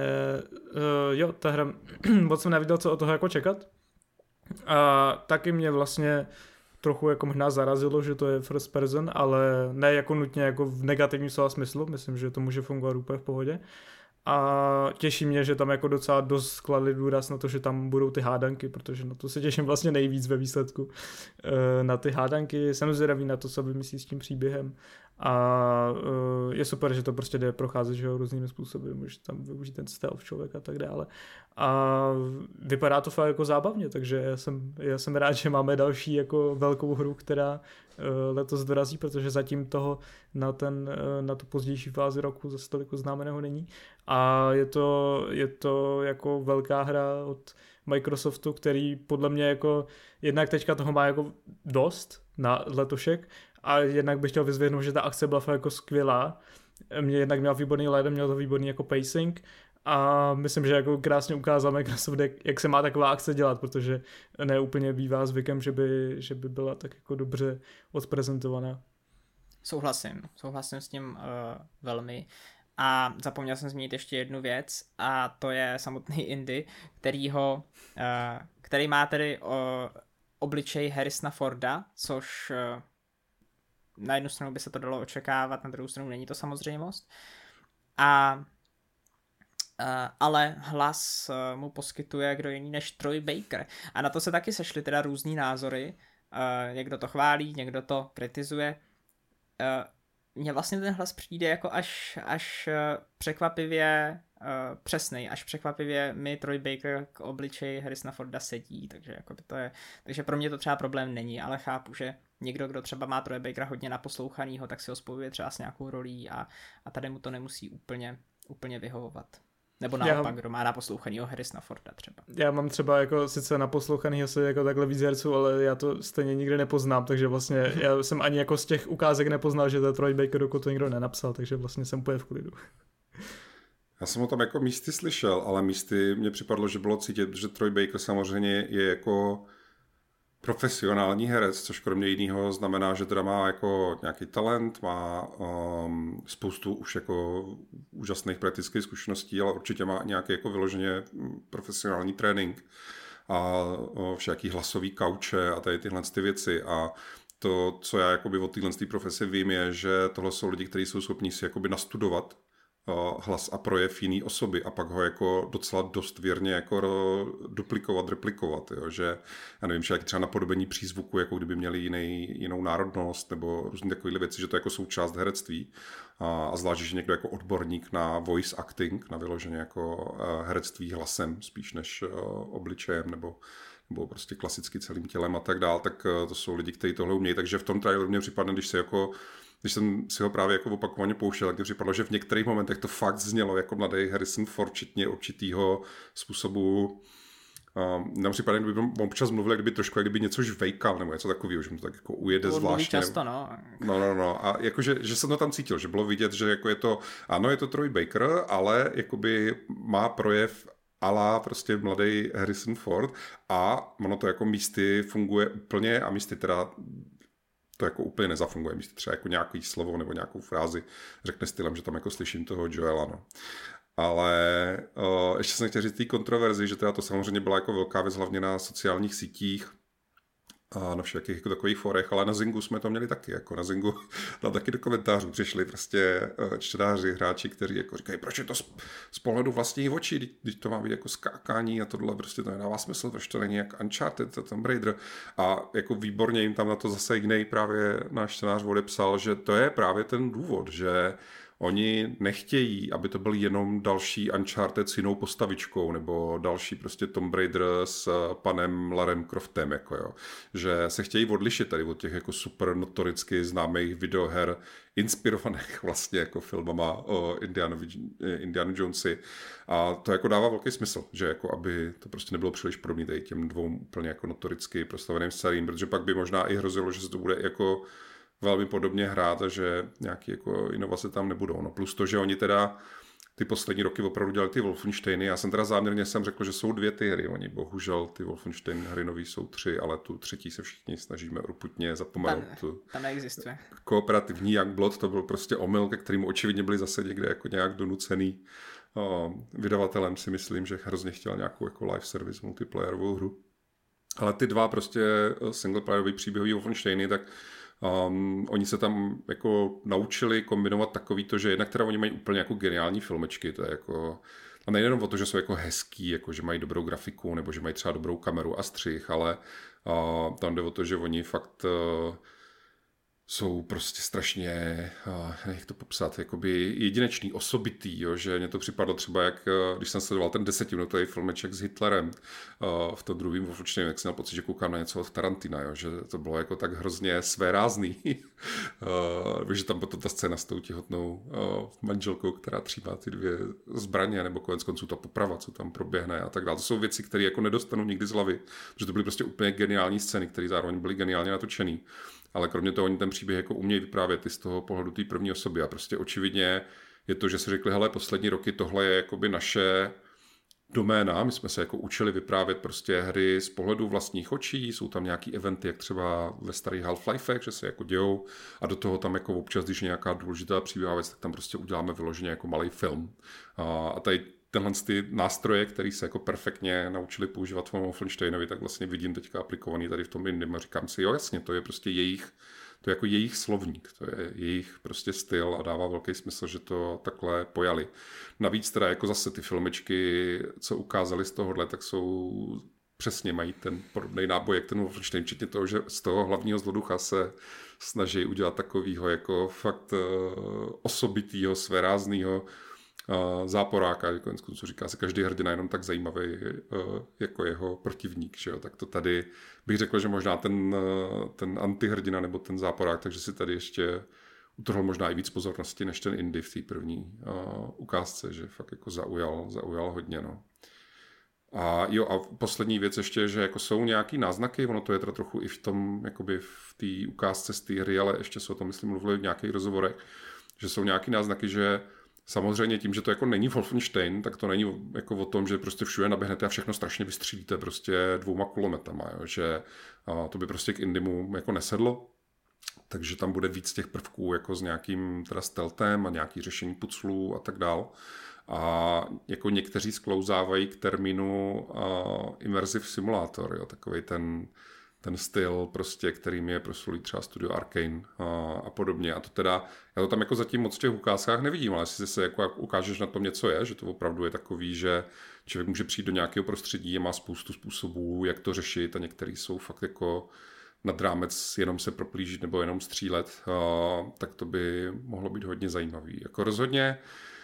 um, Myslím si, že všechny nás ta hra zajímala, když se jako o ní vědělo, že je ve vývoji, takže jsme chtěli její, jako byli zvědaví na její odhalení ale z hlediska toho, jak to právě odhalení zafungovalo nebo ne, tak si myslím, že teď jako jsme si to všichni dali na ty seznamy. Jsme si řekli, OK, dobře, to vypadá zajímavě, to si chci zahrát. Ještě mám dojem, vývojáři zmiňovali, uh, že bude vlastně uh, ta hra uh, lineární, ale s nějakýma otevřeným, otevřenějšíma lokacema, nějaká kombinace. Um, asi bych to podle toho, jak to prezentovali, tak bych to nenazval semi open worldem, ale právě nějaký, jako, nějaký otevřenější lokace pospojovaný třeba nějakýma koridorama, Eh, to interpretuju. A což by právě navádělo k tomu, že se třeba dostane člověk do nějakého místa, kde eh, má bod A, má bod B, ale mezi tím může třeba, já nevím, někam odbočit a splnit si třeba nějaký jako vedlejší úkol. Um, nevím, to tak nějak si přes... A nebo že má víc možností, nebo třeba i víc cest, jak se dostat na druhou stranu. Uh, hádám, představuju si to jako takhle jenom, ale ale je to něco, co mě napadlo v souvislosti s tím, jak jsi říkal, ten immersive sim. Nevím, asi bych asi to nebude jako immersive sim uh,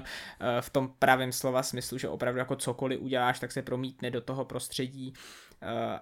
ale, ale právě třeba nějaké možnosti, když o tom výváři mluvili, že to nebude jenom ten souboj, tak, uh, tak by byly vlastně docela hezký.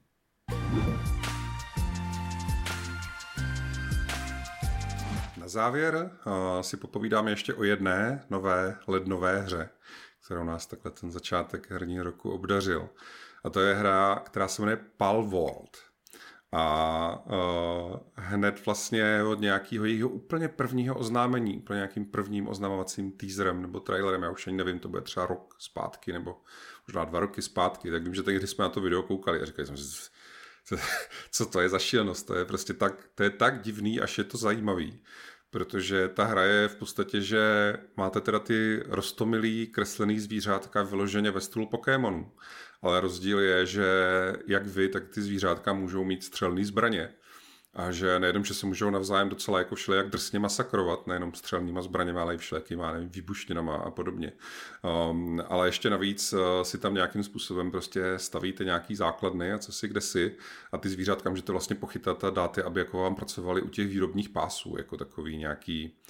uh, já nevím, prostě zvířecí otroci nebo něco takového, uh, že jako záměrně tam ten trailer kladl důraz na to, jak jako vraždíte a zneužíváte ty nevinný rostomilý zvířátka. a to byla jako věc, která uh, opravdu už jako, když to poprvé ukázali ten koncept, tak si pamatuju, že to byl velice jako klikaný článek na, uh, na Zingu, že to fakt jako budilo velký zájem. A teď teda jako ta hra opravdu vyšla. Zase teda samozřejmě jenom v nějakým early accessu, takže není jako hotová, není dokončená, je to není jako určitě do nějaký míry poznat, ale a většinu těch věcí, co prostě naslibovali a ukazovali v těch videích, tak opravdu v té hře jsou, opravdu je můžete dělat. A očividně je to jako natolik fascinující záležitost, že vlastně 24 hodin po spuštění toho Early Accessu, tak už měli prodaných e, údajně 2 miliony kopií. Což v době, kdy vy posloucháte tenhle podcast, tak je klidně možný, že ty čísla už jsou ještě, ještě nemocnější, ale i jako takhle jakákoliv nějaká jako takováhle early access hra, která za první den prodá jako 2 miliony kopií, to je to jako spousta trojáčkových, drahých krabičkových her neprodá za celý život. Jo. To je prostě, to, to, to je jako šílený, šílený čísla. No a uh, já teda jako musím říct, že mě ta hra jako zaujala do té míry, že jsem ji taky vyzkoušel, byť teda teď toho času mám málo, tak prostě jsem si to alespoň si to nainstaloval, je to v Game Passu, a jestli se nepletu, tak je to v Game Passu, jak na PC, tak na Xboxu, tak na cloudovém hraní, to znamená, že to ani teoreticky nemusíte instalovat, můžete to prostě jít hrát z toho cloudu, pokud máte Xbox Game Pass uh, předplatný. A tak já jsem se to nainstaloval, prostě hodinku jsem tomu dal, že jsem si to vyloženě chtěl jako zkusit. A hlavně mě zajímalo, protože ona ta hra jako hrozně dobře vypadá v upoutávkách a na screenshotech, jako ten styl jí rozhodně jako nelze ubrat. A, ale mě hrozně zajímalo, jak se to ovládá, jak, to, jak dobře to běží. Prostě jako vyloženě mě zajímalo, jak se to hraje. Jako to, že to vypadá skvěle, jsem věděl. A o, byl jsem jako docela vlastně příjemně překvapený, jo, že um, ovládá se to docela dobře, hraje se to docela dobře, ale je to teda jako úplně jiný žánr. než, než Pokémoni. Jo. Vlastně z Pokémonů to teda má samozřejmě ty zvířátka a to, že jako oni nějak ty zvířátka pobíhají po tom světě a vy je chytáte vlastně pomocí teda vrhacích eh, koulí ve stylu jako Pokéballů, ale tam to tak jako nějak začíná a končí, protože jinak ta hra jako taková je prostě survival. Survival vyloženě ve stylu um, třeba ten Ark Survival Evolved je možná jako, jako nejznámější zástupce tohohle žánru, ale teď třeba v posledních měsících tak jsme tady měli ten Lego Fortnite, který je vlastně ta samá šablona, že prostě ocitnete se někde v přírodě, nemáte nic, musíte jít nazbírat nějaký první klacky, z těch si rozdáte první oheň, prostě nazbíráte nějaký kamení, z toho si uděláte nějakou první prostě klacek s kamenem jako sekiru a takhle postupně si postavíte první nějakou dřevěnou chýši, chytnete si právě první ty zvířátka, a začnete nějak jako vylepšovat tu svou osadu, bránit se nájezdům nějakých divokých zvířat. Musíte řešit samozřejmě jídlo, pro sebe i pro ty vaše mazlíčky a, tak dále. To prostě vyloženě survival, navíc teda důležitý určitě je, že je kooperativní, že jako můžete to celý to můžete hrát sami v jednom a můžete si vyloženě nastavit, že ten váš svět je celý offline, to znamená, že do něho nemůžou jiní hráči, ale můžete to hrát kooperativně s kamarádem nebo s více kamarádama, nebo třeba i s náhodnýma online hráčema, až tuším do 32 lidí, že to, že to unese ta hra, což někteří třeba by oblíbený streameři, když jsem jako pokukoval uh, u večeře prostě, jak to hrají, tak uh, to, to je prostě ta hra jako dělána na to, aby u to seděli jako strašný psíkusy a jako to konec konců každýho jako multiplayerového survivalu, tak se většinou dějí nějaký zábavné věci. A je to možná v tomhle ohledu, jako to někoho může jakoby překvapit, protože jestli někdo vyloženě se těšil, že bude, mít jako, že bude hrát jako Pokémony jako hru, vyloženě jako Pokémoní hru prostě, tak to opravdu si myslím, že tam zas tak moc není. Že samozřejmě je z toho ten vizuál, je z toho to lapání těch potvůrek, možná i nějaký potom křížení, ale jinak jako to jádro té hry je vyloženě jako hardcore survival, jo, kde je to hardcore do té míry, že právě jeden z svých největších streamerů, Glad, tak on je hrozný megaloman. On, je, on vyloženě říká, že jako o sobě sám říká, že je survival degen a že on vždycky, když vyjde nějaká takováhle hra typu prostě Valheim a podobně, tak on si jako nemůže pomoct a normálně k tomu sedne a stráví u toho nonstop na tom streamu třeba 60 hodin. Že jako prostě nespí a hraje a hraje a hraje. Tak on, jak je takovýhle megaloman, tak on vždycky v té hře si postaví hnedka ten první barák, si postaví nějaký jako úplně šílený. Místo, si postavil prostě malou chatku s jednou postelí, tak on vždycky postaví nějakou jako mega budovu prostě, ještě nějak jako stylizovanou, do toho začne jako složitě skládat všelijaký ty svoje suroviny a bedny a, a, a podobně. A ještě navíc to schválně to hraje jako sám, by to měl jakoby těžší, aby zároveň měl víc klid na to si to právě dělat jakoby po svým. A on přesně takhle v tom Palworldu tak si postavil obrovskou prostě uh, dřevěnou budovu, do té naskládal bedny se spoustou surovin, spoustu těch zvířat pochytal, dali tam, aby mu tam jako pracovali na těch uh, montážních linkách a vyráběli další suroviny, nástroje a tak dál. A pak mu tam v jedné chvíli, jak je to ten survival, jakože abych, uh, abych pod to, abyste nepodcenili to, co to je za žánr hry, tak mu tam v jedné chvíli mu tam naběhla nějaká ta ohnivá liška, nebo co to byla. A myslím, že to snad ani nebyla nepřátelská, že to byla jeho, která se snažila to chránit před nájezdem nějakého jiného prostě zvířete. A ta ohnivá liška vychrla teda ten oheň a zapálila jako roh toho dřevěného baráku. No a doporučuji si jako najít to video třeba na uh, Twitteru, je to jako klipnutý nebo kdekoliv uh, kde prostě Glad má svoje kanály, tak je to asi jako minutový video, kde on jako zoufale pobíhá po tom dřevěným baráku a snaží se uhasit ten požár a samozřejmě jako mu to nejde. A celý ten dom, dům opravdu jako postupně lehne popelem, včetně toho, že jednotlivý ty zařízení a stavby a bedny v něm, tak opravdu to člověk vidí, jak postupně jako chytají a explodují a prostě celý se to jako rozpadá a hroutí se mu to tam. A je to, jakože začíná on to samozřejmě pobíhá a řve a nadává, pak už tam jenom jako toho sedí prostě obličej v dlaních a, a říká, že už nikdy nepostaví žádnou stavbu prostě ze dřeva. a po které jako samozřejmě šel z toho popela, ze kterého nevytáhl v podstatě vůbec nic, protože všechny ty suroviny zhořely a všechny ty zvířátka umřely. uhořeli prostě, tak šel, začal stavět druhý barák, který teda je jako mnohem menší a je kompletně z kamene. Takže jako, eh, jako tím teď tímhle mi na to bych fakt lustroval, že teda je to jako opravdu jako survival hra uh, se vším všudy, ale nic tady o tom, že tam jsou ty jako nádherný rostomilý zvířátka, který teda ale jako jim můžete teda dát prostě ty samopaly a brokovnice a nevím co všechno a ještě tam je myslím nějak, že na ně můžete házet bomby a, uh, a podobně. Samozřejmě jsou tam nějaký jako bosové, nějaký jako velký potvory, který ve skutečnosti jenom, že můžete porazit, ale taky je můžete si potom jako chytit a můžete třeba na tom bosovi jezdit nebo dokonce lítat, když je to jako lítající uh, potvora.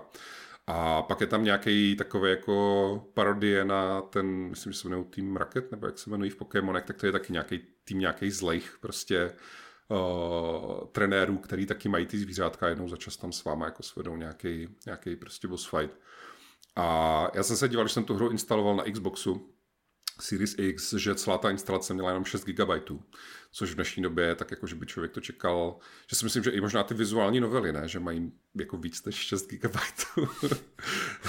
no to bude mít tak podobně asi. Jo, jo, že prostě jakoby na jako troj, prostě trojrozměrnou hru jako a tak dál, tak v dnešní době jako 6 GB je fakt málo a je to kromě jiného, protože fakt jako od toho nesmíte čekat nějaký jako příběh, jo, to je další věc, kterou se to odlišuje od těch Pokémonů, že Pokémoni většinou přece jenom mají nějakou jakoby kampaň s nějakýma prostě postavama, dialogama a, a tak dále. Tady nic moc takového očividně jako není. Jo. Tady prostě úvodní filmeček vám ukáže, že jste se probrali někde na pláži a jste nahý a musíte najít klacek prostě. Jo. A to je jako úvod do příběhu. A, ale samozřejmě to zábava jako z toho prostě, že si jako chytáte ty potvory, stavíte si tu svou základnu, vylepšujete si zbraně a pak jako chodíte po tom světě lovit další větší potvory. No. A je to takový, když jsem to jakoby hrál tom Xboxu, tak jsem si nejdřív říkal, jestli to jako není, že to má nějaký jakoby špatný framerate. A pak mě došlo, že to je prostě o tom, že ono je to udaný tak jako vlastně dost hmm, uh, že to má prostě mizerný animace. jo, že, že ty, ty postavy, ty potvory a všechno se to tak jako hejbe, tak jako, nebo ta vaše hratelná postava, kterou vlastně koukáte jako ze zadu, jako v third person, tak se prostě animuje je jako taková jednoduchá škaredá, animuje se prostě tak však jako trhaně, uh, ale ono to fakt jako nijak nebrání té zábavě prostě z tohoto hrát, jo, protože ty ústřední mechaniky tam fungují a celá ta hra je tak absurdní, že vás to prostě baví tím, jako co, co vidíte a co se tam děje, takže jako nějaký takovýhle věci odpustíte. Stejně tak třeba tam jako skoro vůbec mě připadne, že tam ještě nemají zvuky, jo, takže hrozně moc té hry je utopený v takovým jako nepřirozeným tichu kdy, já nevím, jste tam prostě v noci někde v přírodě, že jo, u táboráku a neslyšíte žádný jako, já nevím, šumění větru a nějaký uh, pípání zvířat, zvířat prostě z lesa nebo šumění vody, nebo taky ty, ty věci tam prostě nejsou. To takový jako, některé aspekty té hry pořád je na nich hodně cítit, že to je ten early access, ale uh, já jsem se po té, co právě za sebou teďka máme jako tu zkušenost s hrama jako Abandoned a Day Before a podobně, tak tady na ty hru, to byla další, na kterou jsem koukal na ty videa a říkal jsem si, no tak to je určitě nějaký podvod, to není možný, že někdo fakt udělal takovouhle hru a i kdyby ji udělal a vydal, tak si to nikdo nekoupí. A, aha, a hle, očividně z toho máme jako první velký letošní trák, protože jsem si poměrně dost jistý, že asi zatím žádná letos vydaná hra v roce 2024 si myslím, že jako asi žádná ještě neprodala 2 miliony kusů. Jo? Nechci teda křivdit uh, Princeovi nebo, nebo remasterovanému Last of Us nebo tak, ale připadne mně, že tohle je fakt jako dost nemocný číslo, na který jako hned tak uh, něco nedosáhne. Takže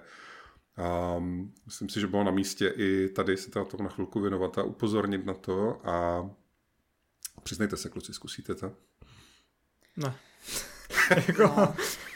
jako já, já nechci mít zvířátka se zbraněma, to mě jako, spíš jako odrazuje od toho, abych to hrál. Mně nevadí třeba zvířátka se zbraněma, ale, ale žádrově to jde hodně mimo mě. No to um, taky no. Já mám rád ve hrách příběhy a když tam nejsou, tak si rád tvořím a survival prostě jde, jde, jde mimo mě hodně, jako na to, že mám rád jako hodně širokou paletu žánrů, tak tady, tady mě to míjí. Um, a, a třeba ani vlastně ta, to lákadlo v podobě těch, eh, těch zvířátek podobných Pokémonů na mě úplně neplatí, protože uh, Pokémony, Pokémoni vlastně jdou taky docela, docela dost mimo mě. Jo. Já jsem, já jsem ve škole sbíral Magicy, takže já jsem byl ten druhý tábor. Um, no, takže, takže asi, to, asi to taky, taky nevyzkouším uh, jedině, že bych ještě viděl něco, co mě jako přesvědčí. No. Ale určitě bude zajímavý sledovat, uh, jestli to bude uh, takový ten hit, co jako vybouchne, bude skvělej teďka, jako všichni to budou milovat a za nějakou dobu se na to zapomene, a nebo jestli se to teda jako uklidní, ono se to vždycky uklidní, ale jestli třeba uh, bude stále hraný, udrží si, ně, udrží si nějaký to, nějakou tu úroveň, úroveň hráčů a, a pak třeba s plným vydáním uvidíme druhou vlnu nebo, nebo něco takového. No. Jediná věc, která mě ještě k tomu napadá, tak je, kdy si kdy si jako, um, kdy se Nintendo odhodlá a, a nějakým způsobem se na to podívají jejich právníci. Myslím si, že nebo myslím takhle, myslím si, že v tuhle chvíli už to zkoumají velmi podrobně v Nintendo, nějaký japonský centrále. A, a že nad tím tráví hodně času a jako skoro bych se vsadil, že je jenom otázka, ča, otázka času, kdy jako nějaká, nějaká, nějaká žaloba přistane, ale těžko říct, třeba to není dostatečný, ta podoba, ale teda ten, ten Pikachu tam je, jako. No, já si pamatuju, že právě když opravdu vyšla ten oznamovací trailer někdy před tím rokem nebo dvouma, tak on byl opravdu jako populární všude, jako samozřejmě, že prostě, já nevím, na YouTube měl strašný množství zhlídnutí a tak dále, tak vůbec nepochybuji o tom, že Nintendo právníci to zaregistrovali už tenkrát. A otázka je, jestli třeba to bylo tak, že v tom videu neměli jakoby dost materiálu na to, aby to mohli nějak napadnout, ale teď tím, že ta hra vlastně jakoby vyšla, že je možný tam, kromě jiného, tam je samozřejmě nějaký jako Pokédex, neboli encyklopedie, kam se vám postupně ukládají jakoby obrázky a modely a informace o těch jednotlivých příšerkách, které v tom světě žijí, tak ona jako jedna věc je, když to na začátku jsou třeba nějaký ovce, a nějaký takovýhle v uvozovkách obyčejný zvířátka, tak když prostě vezmete jako z reálného života, z reálného světa jako ovci a uděláte ji jako její kreslenou variantu, um, tak je to věc, která asi není moc nějakým copyrightem jako napadnutelná, ale samozřejmě potom, když máte ty jako všaký nesmyslný, zvláštní prostě bytosti typu, a nevím, tam je nějaký, myslím si, jako drak s vrtulema nebo něco takového, um, tak prostě u těch, u těchto těch bytostí už je to snadnější ukázat, eh, hele, tohle není vzatý z reálného světa, jenom jako udělaný v komiksovém stylu, tohle je vzatý jako přímo prostě jako příšera, kterou jsme měli v Pokémonech a tak je tady vlastně udělaná, akurát nemá na, já nevím, nemá na krku tu červenou mašli, co měl v Pokémonech prostě, nebo něco takového. A vím, že právě, jakoby, o, jak to nazvat, hardcore fanoušci Pokémon série, tak už rozjeli nějakou kampaň na sociálních sítích, když jsem zahlídl, jak vyloženě dávají jako Nintendo for your attention prostě a dávají jim dohromady srovnávací obrázky, dávají vedle sebe jako screenshoty těch některých potvor z jedné hry versus jakoby z té druhé hry a je vidět, že se jim to jako moc nelíbí. Jo. Já si nejsem jistý, jestli se jim to jako nelíbí, protože teda jim někdo vraždí ty jejich milovaný zvířátka, anebo jestli se jim to třeba nelíbí, protože možná reálně hrozí, že by to jako mohlo těm Pokémonům fakt nějak jako konkurovat, co se týče i třeba těch prodejů. Myslím si, že i právě třeba Nintendo, který možná to teda nějak jako vzdalo, když před tím rokem nebo kdy to bylo vyšel ten trailer, tak teď, když jako jsou v tom takovýhle peníze, protože jako 2 miliony prodaný za první 24 hodin, to budou jako to, to budou prostě slušný peníze, takže tam jako bude už jako o co se soudit, tak bude zajímavý sledovat, jestli na to dojde nebo ne, no. Ale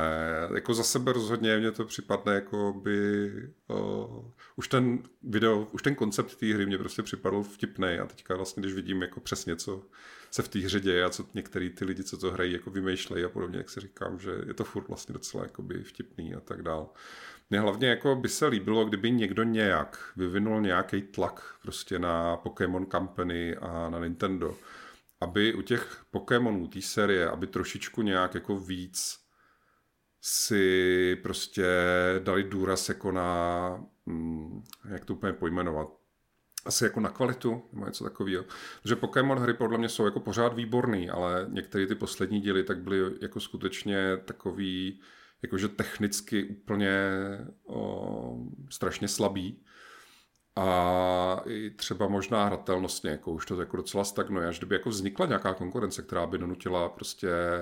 o, tvůrce Pokémonů, aby příští Pokémoni vypadaly a běžely mnohem líp a měli víc jako herních inovací, nějaký třeba zajímavý nový růstr jako příšerek a všechny možné takovéhle věci, kdyby to prošlo nějakou takovou revoluci, jakou prošlo třeba, já nevím, prostě ta Zelda a, a tak dál tak uh, mě jako fanouška Pokémonů by to jako hrozně nadchlo. Jo? Já si jako rád zahraju každou hru s Pokémonama, ale uh, v případě těch posledních si myslím, že už, uh, už si to jako zaslouží trošičku nějak uh, posunout. Tak třeba teďka s tím novým Switchem a tak dál, tak se otevře nějaká takováhle příležitost. No. No, to jako taky doufám, protože mám vlastně Pokémon docela rád, hrál jsem jako do dílů, ale právě jako dost hodně to prostě stagnuje, ono se to jako moc vlastně neposunulo od, té, od těch úplně prvních her. Je to v podstatě furt o tom samém a hlavně, ale fakt jako jde na tom hrozně vidět, že ty hry vznikají jako hrozně v hrozně krátkém čase, protože prostě vychází jako, hlavně ty poslední teda fakt už je jako v úplně jako katastrofálním stavu, běží to jako, jednak to ani nevypadá hezky a jednak to běží fakt jako vyloženě příšerně, takže uh, a není to jako tím, že jasně Switch jako není výkonné zařízení, ale běží tam Zelda, jo. takže uh, bych neřekl, že to je tím, že jenom tím Switchem, ale prostě Eh, tím, že pravděpodobně prostě na to mají málo času, takže pokud to bude konkurence, tak jako sice ta hra jde úplně mimo mě, ale jestli to jako nějak donutí, eh, donutí eh, Pokémon Company, aby něco s tím dělali, tak proč ne, no. jako zase na druhou stranu, aby jsme uh nevím, zmínili nějaké argumenty z druhé strany, tak je pravda, že to nic nemění na tom, že ty nový Pokémoni jsou pořád jako strašlivě úspěšný, že, že to taky jako, no. nevím, to bylo, že to pro 10 milionů nějak za první měsíc nebo něco, takže um, očividně jako to nebrání té sérii, aby dál jako všechno válcovala ale jako její fanoušek uh, si říkám, že by si prostě zasloužila víc a líp a vím, že jako Nintendo to umí, když chce, takže doufám, že jako až příště uvidíme nějakou velkou Pokémoní hru, takže uh, to bude s nějakým pokrokem v tomhle směru, no. A uh, na to konto teda bych to asi uh, pro dnešek pomalu uzavřel, opravdu teda znovu kroutím hlavou nad tím, jak prostě zostra jako ten letošní herní rok jako začíná. To jsem zvědavý, jestli to vydrží potom i třeba přes to léto, kde přece jenom už jako Uh, jak budou končit teďka na jaře ty fiskální roky těch vydavatelských společností a podobně, tak my máme docela dobrý výhled teďka na nejbližší měsíc, ale vlastně nevíme, co se bude dít potom, tak jsem zvědavý, jestli tady to divoký tempo vydrží, nebo tam konečně uh, bude jako klid. A na to konto se vás teda zeptám vlastně, na čem momentálně pracujete, nebo na co se chystáte hrát a tak dále. No tak já v tuhle chvíli, kdy točíme podcast, teprve jako připravuju recenzi, to, se to ne, ale jakmile posloucháte ten podcast, tak už bude venku. Uh, akorát teď mi chybí ještě dohrát vlastně to poslední DLCčko, jinak už to budu mít. No a jinak teďka budu věnovat čas akorát tomu New Cycle asi a budu se píše potom z toho A jako ten leden byl úplně šílený pro mě, hrozně moc jako zajímavý her, ale teď už se to pomalu chýlí ke konci, už jenom ten New Cycle a Uh, pak už to bude všechno, takže teď budu čas věnovat tomu a pak už uh, budu oči upírat na únor, kde toho není až tak tolik, ale uh, rozhodně tam vychází několik zajímavých her, samozřejmě především ty Banishers, o kterých jsme tady mluvili nedávno. No, kdo nás poslouchá pravidelně, tak ví, že pro mě leden není úplně herní měsíc, takže to tak nějak jako přetrvává. Myslím si, že Baldur's Gate tady budu zmiňovat ještě za rok, protože protože tam se pohybuju jako, já, já, já se pohybuju poměrně jako průběžně, ale opravdu strašně pomalu a je to fajn, ale prostě to bude ještě trvat. Uh, takže nevím, jestli jako je tady budu pořád jmenovat uh, a jestli to bude jako pája se Starfieldem nebo tak. Um, Udělal jsem jednu věc a to, že jsem si pod dojmama ukázky z druhého Hellbladeu, tak jsem si nainstaloval z Game Passu jedničku a strávil jsem tam zatím asi jako hodinu, jen jsem si to prostě na, na tu, do toho nakouk a, a jo, ta hra prostě jako ta, ta, ta, tou atmosférou je úplně jako na vrcholu všech mých jako herních zážitků. Zároveň jsem si ale potvrdil, že jako souboj potřebuje ve dvojice zlepšit a hádanky potřebují ve dvojice jako obměnit a tak dál, takže uh, vlastně, vlastně jsem si tu hru pamatoval docela dobře. A, nebo minimálně ten začátek teda. A, a to je ale všechno. Ale vlastně se těším na ten únor docela. Myslím si, že pro mě bude únor herně jako zajímavější než leden. Uh, je tam víc věcí uh, než jenom ty Banishers, je tam to Matereč a je tam na konci ještě taková jako výpravná nějaká adventura. Teď mi vypadl ten název, ale, ale je tam víc věcí, na který se těším. Takže to už se do toho hraní zase, zase, zase pořádně pustím. Hráš to se sluchátkama, ten Hellblade? No jasně, samozřejmě. Ten že... zvuk je neuvěřitelný. To no, je tam jako... to binaurální audio vlastně tak nejde jenom jako o nějaký jako zážitek jako z akustiky toho herního prostředí, ale tam jde hlavně o to, že úplně jako klíčová vlastnost toho příběhu a té hrdinky je, že ona má jakoby hlasy, které k ní promlouvají. A já jsem teď znovu viděl nějaký ten dokument z toho, jak to vzniká teďka ten druhý díl teda, tak tam fakt vidíš, jak jakoby ty uh, šeptající dabeři jako chodějí okolo toho mikrofonu, yeah. aby vytvořili ten dojem toho, že to jako krouží kolem tebe prostě a tak dále, to jako bez uh, sluchátek vlastně člověk takhle ne, nezažije. Myslím si, že ani když máš třeba, já jsem měl, jako spoustu let jsem měl jako vyloženě domácí kino, uh, s pěti nebo sedmi reprákama subwoofem rozmístěný po místnosti, ale konkrétně u téhle hry domácí kino není ten vhodný způsob, jak ten prostorový zvuk zažít, protože důležitá část toho zážitku je, že člověk fakt cítí, jakoby, že to má jako tady, že to má jako v té hlavě ty hlasy prostě, jo, což samozřejmě ještě to zní jako... No, ono někde... hlavně je to ještě úplně skvěle udělaný, že jako někdy jsou v hlavě, někdy jsou blízko, někdy jsou daleko, že jo, nejenom na, že jsou jako na jiné straně a tak. A ještě teda, eh, když už jsme u toho, tak eh, v tom souboji to je nejzajímavější způsob indikace jako eh, třeba oni nejen, že ti říkají za te, pozor za tebou, jo, když je nepřítel za tebou kvůli přehlednosti, ale říkají ti, uh, jak je na tom, jak jsou na tom nepřátelé se zdravím, jo, ještě, uh, ještě, uh, ještě dvakrát do něj sekneš a bude mrtvý, ti v podstatě říkají, jo, ne takhle samozřejmě, ale, ale raději ti, nebo ti říkají, jak si ty na tom se zdravím, uh, nejsou tam žádný health bary, nic, ale právě ty hlasy fungují úplně výborně, je to jako tohle, tohle je jako strašně unikátní způsob fungování toho souboje, který uh, který jinak teda není zas tak skvělý, ale tohle, tahle ta, ta část tam mě jako vlastně znova překvapila. Je to fakt fascinující jako případ díla, který vlastně v některých ohledech je naprosto úplně jedinečný a revoluční a v některých ohledech, který by jako teoreticky měly být možná jako jednodušší, tak vlastně jako je relativně průměrná nebo, nebo tak, jo, ale ten celek rozhodně je naprosto unikátní a vlastně taky si jako nepamatuju, že bych hrál něco srovnatelného s tou jedničkou, že to je jako úplně um, svá vlastní záležitost prostě, no. A ještě jsem si vzpomněl, když jsme mluvili o tom Baldur's Gate, že když teda nám teďka o tom budeš rok vykládat, jak to hraješ, tak uh, musíme jako okolo něčeho tu debatu vést, tak já si nepamatuju, jestli znám prozradil, s kým máš vlastně romanci. No, nevím, jestli jsem to říkal, ale se Shadowheart, no, prostě jako tu nejvíc basic variantu, ale co se dá dělat, no. Jo, tak ten hlas. Taky, ono to sní taky není jednoduchý. Jako, že. jo, jo, my zrovna, zrovna teďka řešíme, řešíme takové jako, musí si vybrat mezi, mezi mnou a Šár, takže uh, je tam takový takový detail, takový problémek malý. Jo, jo, to ovlivní hodně, no. Um, Dobrá, no já jako, pokud jsme tady mluvili o tom, že teda se těšíme jako eh, na únor, že tam budou nějaký zajímavé hry, tak samozřejmě tam jsou dvě úplně jako gigantický 100 hodinový prostě japonský RPGčka, obrovský očekávaný jejich komunitama a jedno z toho je prostě návrat persony v uh, jedný jako z nejvýpravnějších, nejmodern, nejvíc moderně uh, prostě vypadajících a fungujících jako her v té sérii. Uh, že opravdu jako očekávám už jenom i z těch upoutávek na to a tak dále, tak očekávám zase nějaký jako zvednutí laťky prostě oproti uh, pětce. A, a druhý je samozřejmě teda jako Final Fantasy 7, prostě Rebirth, jako um, to je, jo, to je prostě slon místnosti, no. To je jasný, že to bude velký a je vidět, jak se ten hype kolem toho uh, rozjíždí na, uh, na plný otáčky. Takže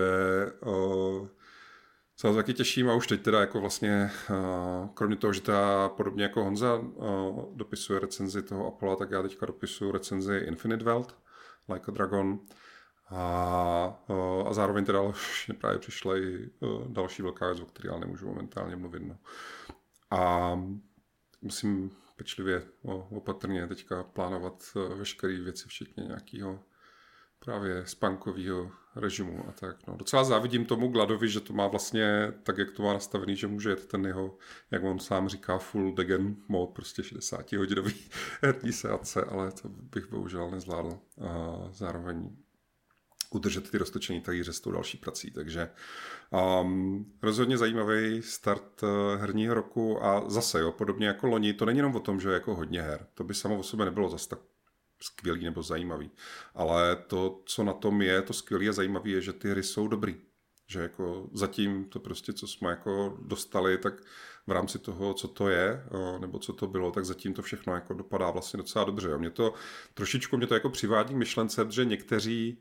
však jako analytici a lidi prostě z oboru tak jako mluví o tom, že jak ten herní průmysl se jako neustále nějak jako rozjíždí a nabírá prostě na celkovým objemu obratu a síle. Takže vlastně se začínáme dostávat do situace, kde bude jako by příliš mnoho a zároveň příliš kvalitních her, že to jako nebudou lidi stíhat prostě hrát a kupovat a že to nebude jak třeba dřív určitě jako spousta hráčů by řekla, že byly roky, kdy Um, jsme měli měsíce, kdy nevycházelo nic, pak jsme měli měsíce, kdy vycházely samý blbosti, prostě pak několik očekávaných her zklamalo a to jsou věci, které mě připadne, že se dějí jako čím dál méně, že se to začíná celý nějak jako invertovat, že fakt jako vychází her hodně a zároveň jsou jako překvapivě povedený, takže um, asi, asi ale dobrý, jen houšť. A, a